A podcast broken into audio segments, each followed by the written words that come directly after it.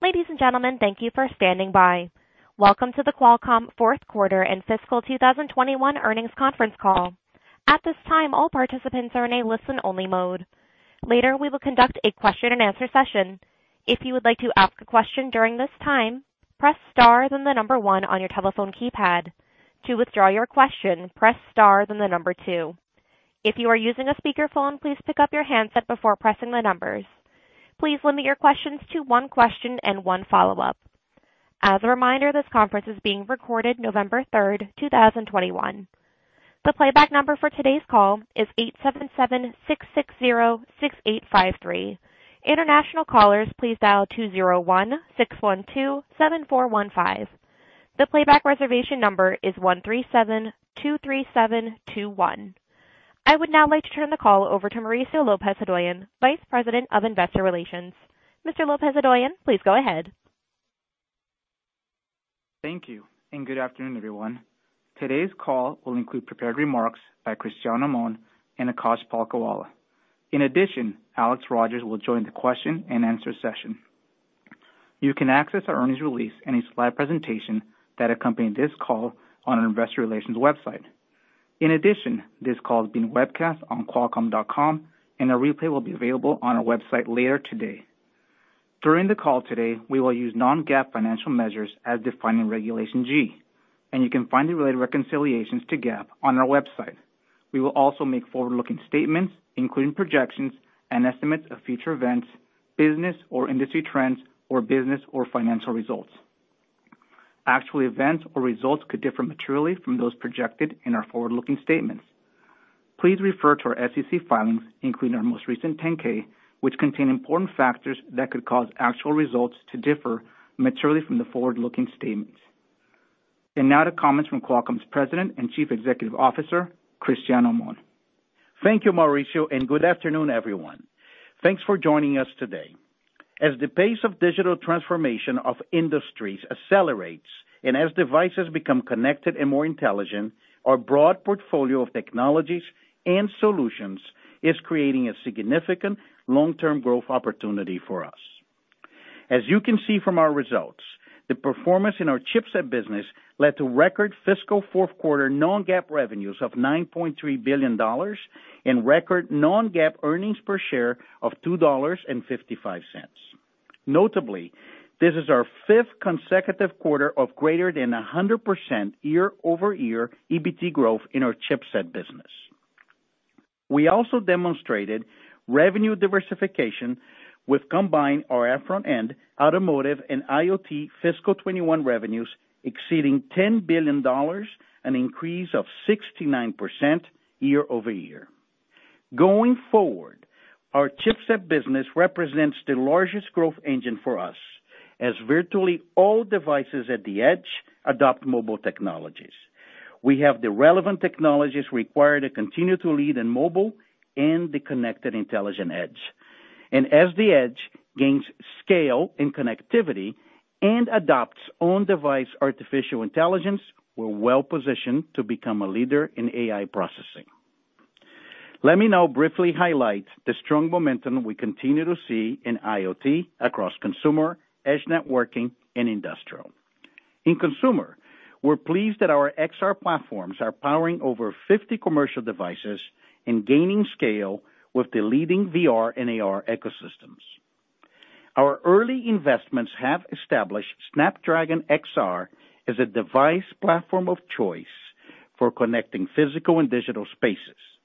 And recent market developments position us as one of the key enablers of the metaverse opportunity. Additionally, the ongoing convergence of mobile and compute continues to drive demand for Snapdragon-powered premium tablets, two-in-ones, and laptops. We are pleased with the strong market validation of Arm-based personal computing and the industry transition to a new SoC architecture.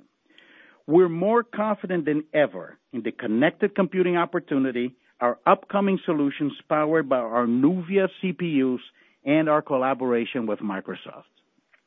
We're also seeing increased traction in consumer electronics. Our advanced technologies are powering category-leading devices such as the Peloton Bike+ and Tread, as well as the Astro, Amazon's recently announced household robot. In edge networking, we are a leader in current and next-generation high-performance Wi-Fi 6 and Wi-Fi 6E access point solutions. And we continue to see high demand for our products driven by home and enterprise upgrade cycles. We expect this trend to continue as productivity increasingly requires video collaboration as well as cloud processing and storage. 5G as wireless fiber is now a reality and gaining scale. In the United States, Verizon recently announced 5G home internet service availability in 57 markets, including more than 2 million households covered on millimeter wave. In addition, T-Mobile is leveraging their 5G network to target 7 million-8 million home broadband customers over the next five years. We're seeing demand increase globally, making 5G as wireless fiber one of the fastest-growing last-mile broadband technologies. In industrial, we have expanded our Qualcomm IoT services suite to more than 30 verticals.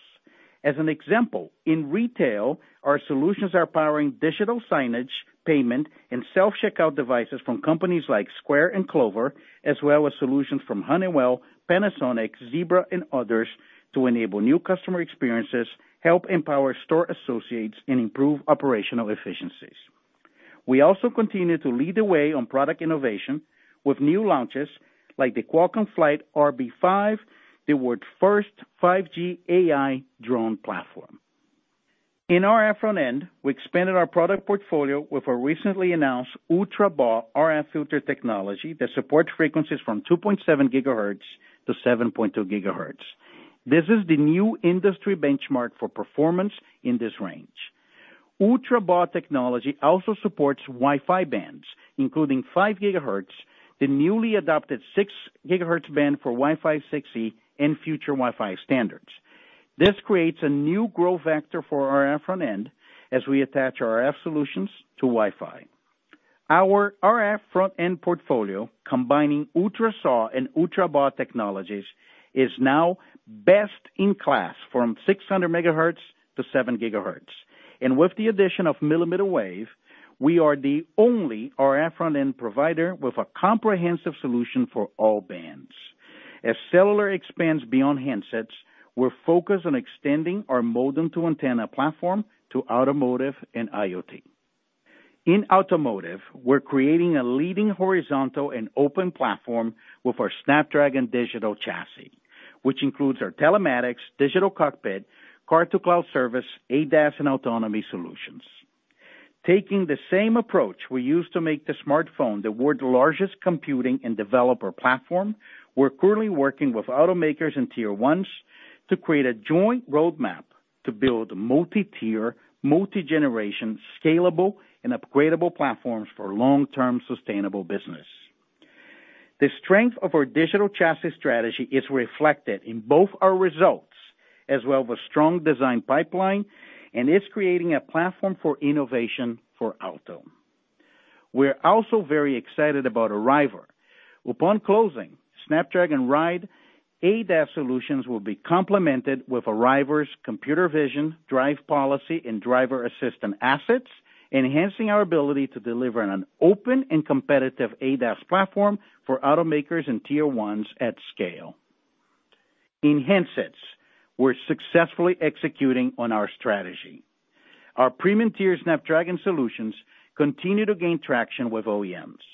In fiscal Q4, devices announced or shipped with our Snapdragon premium-tier products increased by 21% year-over-year. Notably, all leading 5G Android smartphones OEMs by volume continue to power their flagship devices with Snapdragon. Snapdragon continues to be the preferred choice for premium and high-tier Android smartphones in all regions. As a result, we're benefiting from the changing OEM landscape and Android SAM expansion. Lastly, our licensing business achieved fiscal 2021 revenues in excess of $6.3 billion. QTL remains the most successful licensing business in the industry, reflecting the strength of our innovation in cellular technology the value of our extensive patent portfolio and our execution in securing long-term agreements with key OEMs, as well as over 150 5G agreements to date. As we have noted throughout the year, we continue to see incredibly strong demand across all our technologies as the current environment is accelerating the scale of connectivity and processing at the edge. We still expect material improvements to our supply by the end of the calendar year, and our second sourcing initiatives remain on track. Before I turn the call over to Akash, I would like to highlight that we recently announced a goal to achieve net zero global emissions for scopes one, two, and three by 2040. We also look forward to enabling a more sustainable future with 5G through its impact on greenhouse gas emissions reduction, energy and water use optimization, green jobs creation, and more. I would now like to turn the call over to Akash. Thank you, Cristiano, and good afternoon, everyone. We are pleased to announce record fourth fiscal quarter results with non-GAAP revenues of $9.3 billion and non-GAAP EPS of $2.55, reflecting year-over-year growth of 43% and 76% respectively. For QCT, this was another record quarter, with revenues of $7.7 billion and EBT margin of 32%, both above the high end of our guidance. QCT EBT of $2.5 billion grew by 143% versus the year ago quarter on revenue growth of 56% and 12 points of EBT margin expansion. We also delivered record revenues in each of QCT revenue streams, handsets, RF front-end, IoT, and automotive. Handset revenues of $4.7 billion increased 56% year-over-year on strong demand across all major OEMs. RF front-end revenues of $1.2 billion grew 45% year-over-year and included the benefit of pull-in of demand in advance of certain holiday launches. IoT revenues were up 66% year-over-year to $1.5 billion as digital transformation continues to drive higher demand across our diversified customer base. Automotive revenues of $270 million grew 44% year-over-year on the ramp of digital cockpit launches and continued strength in telematics. QTL revenues of $1.6 billion and EBT margins of 72% were in line with guidance. These results reflect slightly lower than expected units offset by favorable mix. Lastly, we delivered GAAP EPS of $2.45, $0.47 above the high end of our guidance, driven by record non-GAAP earnings and approximately 500 million of gains in our QSI investment portfolio. Now, I would like to highlight some key achievements in fiscal 2021. We are exceeding all targets we set at our 2019 Analyst Day, which is a year earlier than forecasted. We delivered year-over-year revenue growth of 26% in QTL and 64% in QCT, and more than doubled non-GAAP EPS to $8.54. In QCT, we had greater than 50% year-over-year growth in each of our revenue streams, and EBT margins expanded from 17% in fiscal 2020 to 29% in fiscal 2021. Within handsets, our Android revenues for our Snapdragon chipsets were approximately 40% higher than our primary competitor. With our focus on diversification, RF front-end, automotive, and IoT accounted for 38% of total QCT revenues. Lastly, we returned 74% of our free cash flow to stockholders, including 3 billion in dividends and 3.4 billion in stock repurchases. Turning to our guidance for handset units in the first fiscal quarter. For calendar 2021, we are narrowing the range for 5G handsets to 500 million-550 million units. We are now forecasting mid to high single-digit growth in global 3G, 4G, 5G handsets relative to calendar 2020. For the first fiscal quarter, we are forecasting revenues of $10 billion-$10.8 billion and non-GAAP EPS of $2.90-$3.10. In QCT, we expect revenues of $8.4 billion-$8.9 billion and EBT margins of 32%-34%. At the midpoints, this implies year-over-year revenue growth of 32% and EBT dollar growth of 49%. The sequential revenue growth is driven by handsets due to higher demand, primarily for our Snapdragon chipsets in Android devices. Following the record performance in the fourth quarter, we expect non-handset revenues to remain in line sequentially. Consistent with our previous guidance, we expect QTL revenues of $1.6 billion-$1.8 billion and EBT margins of 74%-78%. This forecast assumes sequential unit growth in line with historical trends. Lastly, we anticipate non-GAAP combined R&D and SG&A expenses to decrease 2%-3% sequentially. As a reminder, operating expenses are typically higher in the second fiscal quarter as it includes calendar year resets for certain employee-related costs. Looking forward, fiscal 2022 will be another exciting year for Qualcomm, with year-over-year EPS growth expected to exceed 20%, driven by strength across all QCT revenue streams. In handsets, we are positioned to benefit from the 10 billion SAM expansion due to the changing OEM landscape. A portion of this benefit is reflected in our first quarter guidance, and we also expect it to contribute to the rest of fiscal 2022.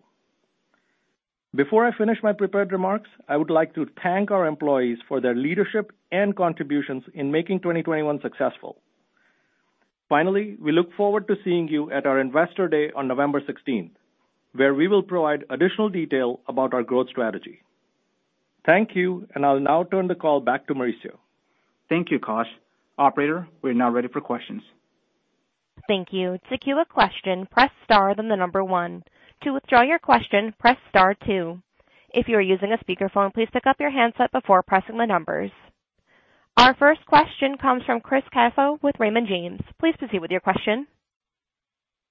Yes, thank you. Good evening. Um, for my first question, uh, perhaps you could uh, help us out with what was was different from your expectations heading into this quarter. I know that uh, you were struggling with uh, supply constraints like everyone else in the industry. Was it uh, that supply came on better than you expected? Was it was it the demand? Was it a combination of both? Yeah. Hi, Chris. This is Akash. It was really a combination of both. We were we had lots of strength in QCT, really across all of our revenue streams, Uh, with handsets, IoT, and RF front-end. Those are the three areas that did really well um, relative to our expectations, and we were able to work through uh, the supply constraints to address the demand that came up. So it was really a combination of both. Great. And and maybe you could expand on your comments. Uh, you spoke about, and I think I have this right, EPS growth expected to exceed 20% um, as you go into next year.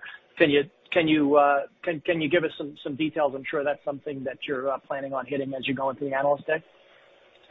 Yeah, absolutely. I mean uh it's uh just to clarify, what we what we guided is non-GAAP EPS growth of greater than 20%. And the key driver for that is really across all QCT revenue streams. So you're seeing the strength exiting the year, and that's the strength that's kind of playing out both in our first quarter guidance and also the full year. Um, the one thing I'll highlight is within handsets, uh, we're really in a strong position to benefit from the 10 billion SAM expansion we've previously discussed from the changing OEM landscape. And a portion of this benefit is reflected in our first quarter guidance, and that's uh, that's also contemplated in the greater than 20% EPS growth we are suggesting. Um, given that we expect uh, handsets to grow faster than non-handsets in fiscal 2022, Um, but really across the board, we'll have very strong growth rates and um and really set up uh, to do well in the year and beyond. Thank you. Our next question is coming from the line of Matt Ramsay with Cowen. Please proceed with your question. Yes, thank you very much. Um, good afternoon, guys, and congrats on the results. Um, Cristiano, I wanted to dig a little bit with you into the guidance for the December quarter in QCT. Uh, I think you guys mentioned um, in the script that that was primarily going to be driven by your Android business and increased supply. So I just wanted to make sure that I got that right. Obviously, that's a seasonally strong quarter for Cupertino, but I just wanted to dig a little bit more into the dynamics that are driving the fourth quarter in Android. Thank you. No, thanks, Matt, for the question. Look, I think what you're starting to see is actually Uh, the correlation is going to different directions. You know, you're correct. It is a seasonally strong quarter for our uh, modem-only shipments, but the sequential revenue growth is primarily driven by Android handsets and demand for Snapdragon mobile platforms, you know, both across uh, premium and high tier. And uh consistent to what we said, we see an incredible opportunity to grow way faster than the market, and Android is the primary growth driver in our handset business right now.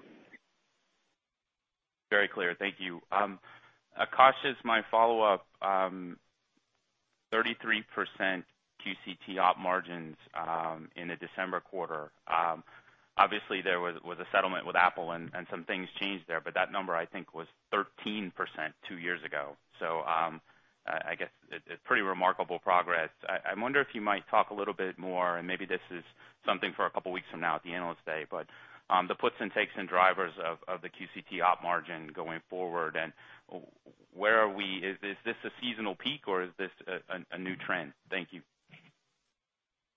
Matt, thanks for the question. Yeah, we are very pleased uh, by the operating margin performance as well. Um, so maybe I'll point to a couple couple drivers, but but really, we are planning to address this in a lot more detail in a couple of weeks, so I'll ask you to hold uh, hold till then. Um, if you see our gross margin performance in the September quarter that we just reported, very strong gross margins, and we are forecasting in similar range going into the December quarter. Um and then Year-over-year, if you look at the full year, so abstract back from the seasonality, Uh, we went from 17% in fiscal 2020 to 29% in fiscal 2021. Um, we feel obviously very uh, comfortable with that number, and uh, in a couple of weeks, we'll talk about how the combination of revenue growth and gross margin percentage and R&D leverage will take us going forward. Thank you. Our next question comes from the line of Samik Chatterjee with JPMorgan. Please proceed with your question. Thank you. Uh, hi, thanks for taking my question. I guess, um, um, Cristiano, uh, Akash, both of you are sounding great on Android adoption of your uh, premium chipsets going into the December quarter. I just wanted to kind of see if I can get some more color about how you're thinking about adoption of millimeter wave with the Android customers. I know there has been some investor conversation or disappointment around the primary customer Um, not deploying or more widely rolling out millimeter wave this year. So just wanted to get kind of what you're seeing in the pipeline relative to millimeter wave and how are Android customers sounding about that. I have a follow-up. Hi, Samik. Thanks for asking the question. Our position on millimeter wave remains unchanged and will remain unchanged. Uh, there are two, I think, uh, answers to your question. The first one is continue to track exactly as we'd expected. We have millimeter wave in the United States. It's now commercially available in Japan across all carriers, Docomo, SoftBank, KDDI, even the new carrier, Rakuten. And we continue to be optimistic about the opportunity of millimeter wave uh, becoming commercial over time in China. The first milestone is the millimeter wave uh, for the Winter Olympics, early 2022. Japan is moving forward millimeter wave, uh and nothing has changed the carrier's plans to continue to build this technology. And uh there are a number of commercial millimeter wave smartphones in Japan that include the Galaxy Note, the GS21, and uh Galaxy Fold, and Sony. And from our perspective, just knowing what we know of wireless and how the growth of data is going and the spectrum efficiency, millimeter wave is inevitable. It's just a matter of time. And it's just different markets will deploy at different speeds, but that's how we get more spectrum, and our position on millimeter wave remains unchanged. Thank you. Uh, for my follow-up, if I can ask you on Arriver. Uh, we've got some investors asking about how to think about the opportunity with Arriver and uh, how should we think about OEM customers that are looking for a full stack solution versus OEMs that look for more of like a just hardware piece of that stack and leveraging Qualcomm from that aspect. And then if you can provide any updates, I think you've updated us on the purchase price along with SSW Partners, but uh, what uh, any more details around the closing as well as the uh, price for Qualcomm standalone for the Arriver asset? Yeah, we're very excited about the Veoneer acquisition and Arriver Technology. As we said before, we're the natural owners of that asset. Um, we believe we're on track uh, to get the ability to get all the approvals and close on this transaction. And more important, as we had a business cooperation in place with Veoneer prior to the acquisition, that remains unchanged and allow us to continue to progress towards our ADAS platform. Uh we're getting incredibly positive feedback from the market, from the ability to provide truly open horizontal uh uh platform for ADAS. And I highly encourage you to be at our New York Analyst Day. We have a lot more details to provide about what we're doing in ADAS and autonomy. Thank you. Our next question is coming from the line of Stacy Rasgon with Bernstein Research. Please proceed with your question. Hi, guys. Thanks for taking my questions. Um, for my first one, I was curious, um, just given the current state of the handset market, what kind of handset growth do you have embedded in your you know, more than 20% EPS forecast for 2022? Are you looking for recovery, or is it all around content? Like how are we thinking about uh, unit growth um, in the market to drive that? Yes, Stacy, for the guidance that we gave, there are no heroic assumptions on market growth. Uh we're we're assuming similar scale to this year, and within that, we feel comfortable that we have the opportunities in front of us to grow. Got it. Still like mid to high single digit? That's right.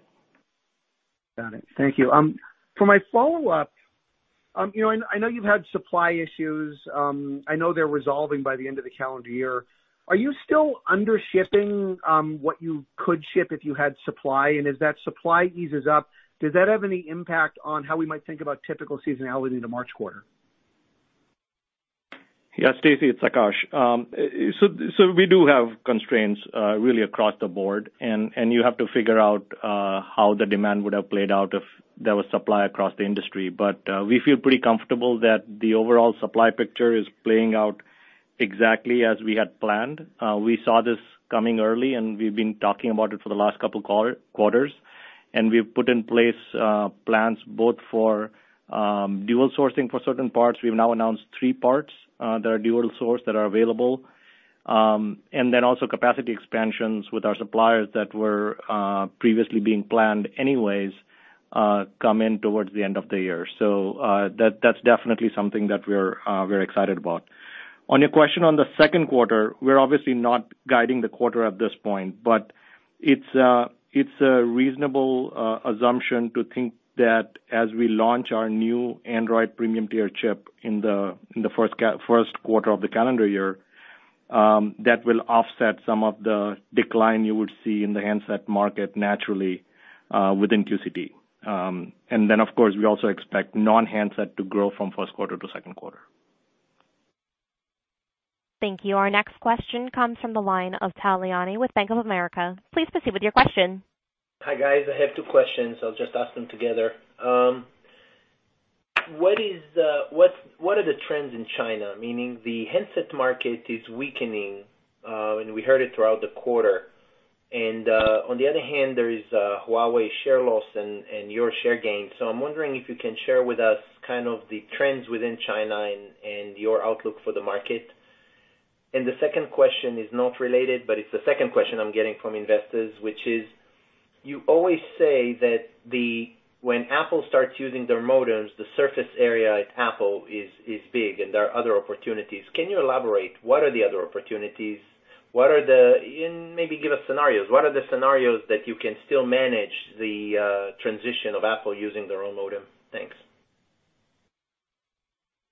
Yeah, Tal, it's Akash. I'll take the first one, and Cristiano will address the second one. Uh so what we saw in the September quarter in the market was weakness in units in China and emerging markets. Uh but developed markets volume remained very resilient. Um so that's that's really the jumping off point for the December quarter. Um we are forecasting normal seasonality on top of what we saw in September. Uh, I'll say that a portion of the weakness was driven by supply imbalances at certain OEMs, and so uh, that did impact the demand uh, to a certain extent, but that's one of the key factors we saw happening. Within the market, though, 5G continues to be very strong. So we're seeing two trends in China. First is the transition to 5G, kind of there's a variance month-to-month, but very very strong in the high 70s% has already transitioned to 5G. And so we are raising the guidance, the midpoint of the guidance for 5G to now 525 million units. And then within that, we're also seeing higher tier of devices. So OPPO, Vivo, Xiaomi, Honor, all of our customers are moving up tier, and as they move up tier, that creates an incremental opportunity for us. So it's a pretty positive market trends for us. Thank you. The second question. Um, I apologize. The second- Okay. So I'm just going to answer the second question. So Tal, the second question, we're very focused right now on our contract with Apple, which is focused on providing modem uh, you know, for for their products. We're very happy with the relationship, but anything beyond our contract with them is an upside to our model. And as I continue to say what I said before, we have a lot of technologies. They have a large number of devices.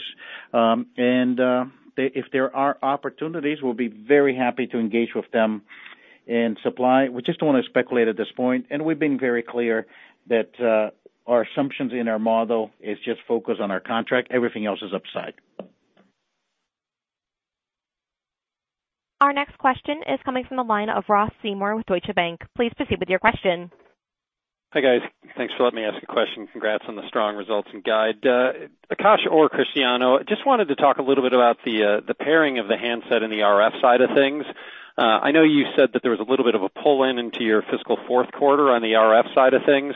But with the Android market share gains that you're talking about heading into the December quarter, Uh, why is the RF side not coming along for that ride? And is that pairing something that uh, it's just a transition period, and as we look further out, those are going to be more linked together?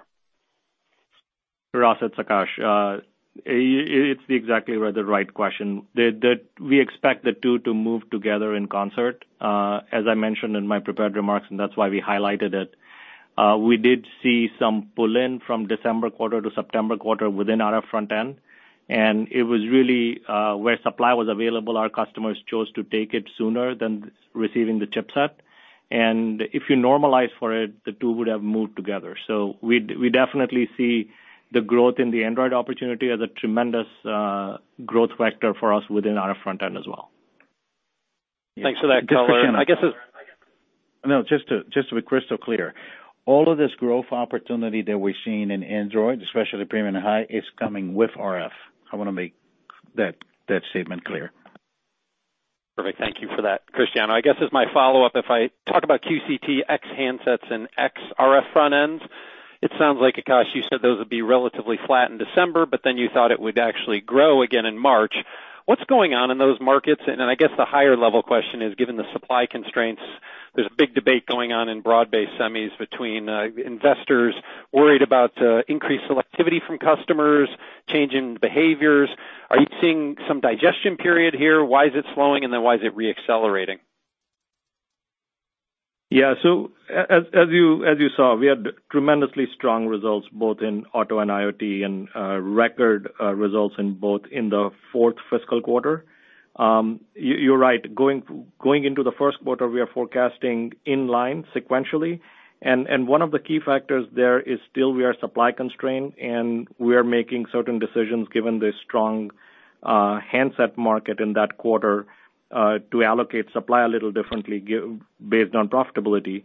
Um but but really, when you think about the raw demand from the customer continues to be very strong, and so we're confident that when you look at second fiscal quarter or look at fiscal 2021 going to fiscal 2022, both those businesses will grow in a very strong fashion. Our next question is coming from the line of Joe Moore with Morgan Stanley. Please proceed with your question. Great. Thank you. I wonder if you could just talk about the overall supply chain in smartphone, and are you seeing bottlenecks at some of your customers where they're unable to procure parts that aren't from Qualcomm that might lead to inventory buildup of Qualcomm parts? Um it seems like overall, the handset sell-through numbers are a little weaker because of those constraints, but it doesn't seem like the supply chain has changed at all. Can you just describe that dynamic? Sure, Joe. So We're definitely seeing some mismatch of parts in the short term at some of our customers, but you should think of those as really timing issues. The other thing to keep in mind is, as Cristiano outlined earlier in the call, that we're focusing really on the premium and high-tier units. And so when our customers have supply mismatch, they actually end up supplying the premium and high-tier devices. So uh, our chips and our devices are still being used, and Uh, it's not something that's a big factor for us in the short term. Okay, great. Thank you very much. Thank you. Our next question comes from Rod Hall with Goldman Sachs. Please proceed with your question. Yeah, thanks for the question. I wanted to come back to this idea of supply versus demand in the Q1 quarter. I had heard earlier, I know someone mentioned that they were assuming that that supply would be Uh, meeting demand. But it seems to well I just want to check that with you. Is that a good assumption, or do you think that we see supply continuing to rise to meet demand on into the fiscal Q2? Then I have a follow-up. Hi, Rod. This is Cristiano. Look, if you remember, we had said, if I believe two earnings calls ago, that we had put, you know, we act early. We put a lot of things in place, uh multi-sourcing, uh capacity expansions, and we said that we expect to see material improvement in our supply towards the end of the calendar year. That's reflected in the Q1 guide, you know, our ability to have supply. We we continue to have you know, pockets of areas that we would ship more if we had more, but we see a lot of improvements. We see you know, at least three announced products of multi-sourcing uh, being shipped, and uh, we've been uh, you know, executing on on that you know, increased supply. And different companies are to have different outlooks. We we look at the first half of 2022, we still have some shortage, but as we get to the second part of the year, I think in general, supply and demand are to be aligned. Yeah, just I guess my my question was just aimed at the idea that this seems like it could continue to be a little bit of a tailwind for you as you move into the beginning of next year, and it's not just magically resolved here at the end of this year. Um my my follow-up is regarding the Android opportunity. I wonder if you guys could comment on content there versus the other big you know, big high-end handset maker you supply. Uh we we calculate a substantial increase in content, but I'm just curious, do you agree with that? With you know if you sell a high-end Android phone in January, is that phone going to have materially more content for you than a you know, an other type of phone might? Absolutely. Look, we are very pleased with the strength of our Snapdragon 800 series. The Snapdragon 800 series became synonymous with premium Android uh you know flagship smartphones. There's a lot more silicon content besides the RF front end that's attached to the modem. You know, there's GPU, there's CPU, uh there's all the multimedia, and uh it's a lot more richer platform than just selling a modem, and it's uh multiple times in terms of revenue and earnings contribution. And uh when we look of the SAM available to us, when we look at the consolidation of uh of a Snapdragon 800 being the chipset for every flagship, that's no surprise that we actually grow faster in the Android segment. Thank you. Our next question is coming from the line of Harsh Kumar with Piper Sandler. Please proceed with your question. Yeah. Hey, guys. First of all, congratulations on tremendous execution and diversification. Um had a had a question. Cristiano, you talked a lot about Android and how positive you are on that. I know you were supposed to get additional supply in the December quarter. Uh, you seem to be benefiting from units. Are you are you benefiting from units primarily, or are you also going back and taking share that you were expecting to take from your competitors? Look, there's plenty of opportunity with the changing landscape uh, for growth between us and our competitors. I think what's important to highlight is that Qualcomm has been concentrated into premium and high. There's very high demand for premium and high uh, Snapdragon mobile platforms, both the 700 and 800. Uh, it is a share gain of Snapdragon in Android premium, and we're very happy with the opportunity to capture actually the higher value share of the market. Then maybe, Harsh, to add to that, I'll just uh, draw your attention to product announcements that we had uh, a couple weeks ago, uh, where we announced a whole new set of um, 5G products across tiers.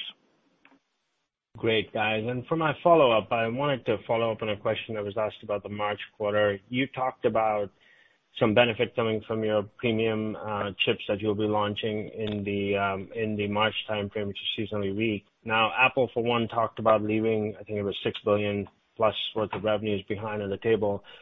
Do you think you might get a benefit from all the all the handset OEMs that are leaving revenue behind on the table along with your premium? Or do you think it's just, again, your your own chipsets that are getting uh, benefit from launch of new chipsets?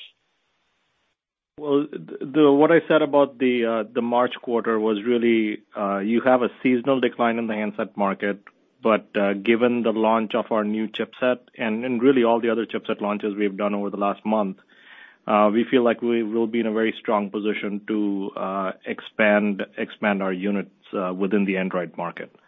And then the second thing I said is non-handset growth. We expect non-handsets, all, all three to grow um within the quarter as well. Thank you. Our final question is coming from the line of Timothy Arcuri with UBS. Please proceed with your question. Thanks a lot. I had two questions. The first, Akash, was on the RF business. I think you said at the Analyst Day that you were targeting uh, you know, more than 20% share of an $18 billion TAM next year, but you're now um, annualizing to you know almost $5 billion. Either um, the market's a lot bigger or your share is a lot higher. So can you just comment on that? And then secondly, I had a question on the contract with the big customer.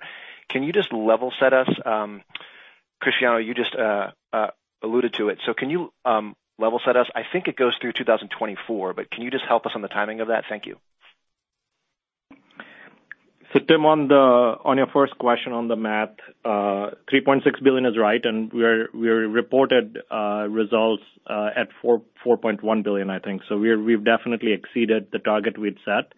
And and as Cristiano said earlier in the conversation, we are very confident that we have several more vectors of growth left in the RF business, not just within handsets, but also as Uh, 5G expands into telematics and IoT, and then also within Wi-Fi. So yeah, there's some ways to go, and we'll definitely plan to address that at Analyst Day in a couple of weeks. Hi, Tim. It's Cristiano. The only thing we can disclose is what we disclosed before. It is a long-term agreement, and it's a multi-year agreement. We unfortunately cannot say anything more than that.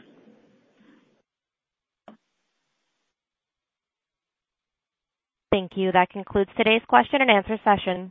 Mr. Amon, do you have anything further to add before adjourning the call? Thanks, everyone, for joining us on the call today. We are the intersection of key trends that are accelerating edge connectivity, efficient processing, and on-device artificial intelligence.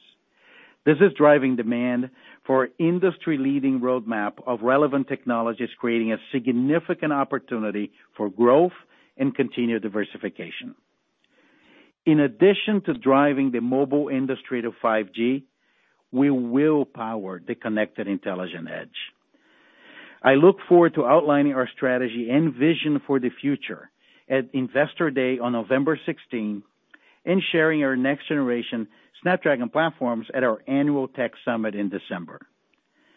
I also want to take a moment to thank our employees for an incredible fiscal year.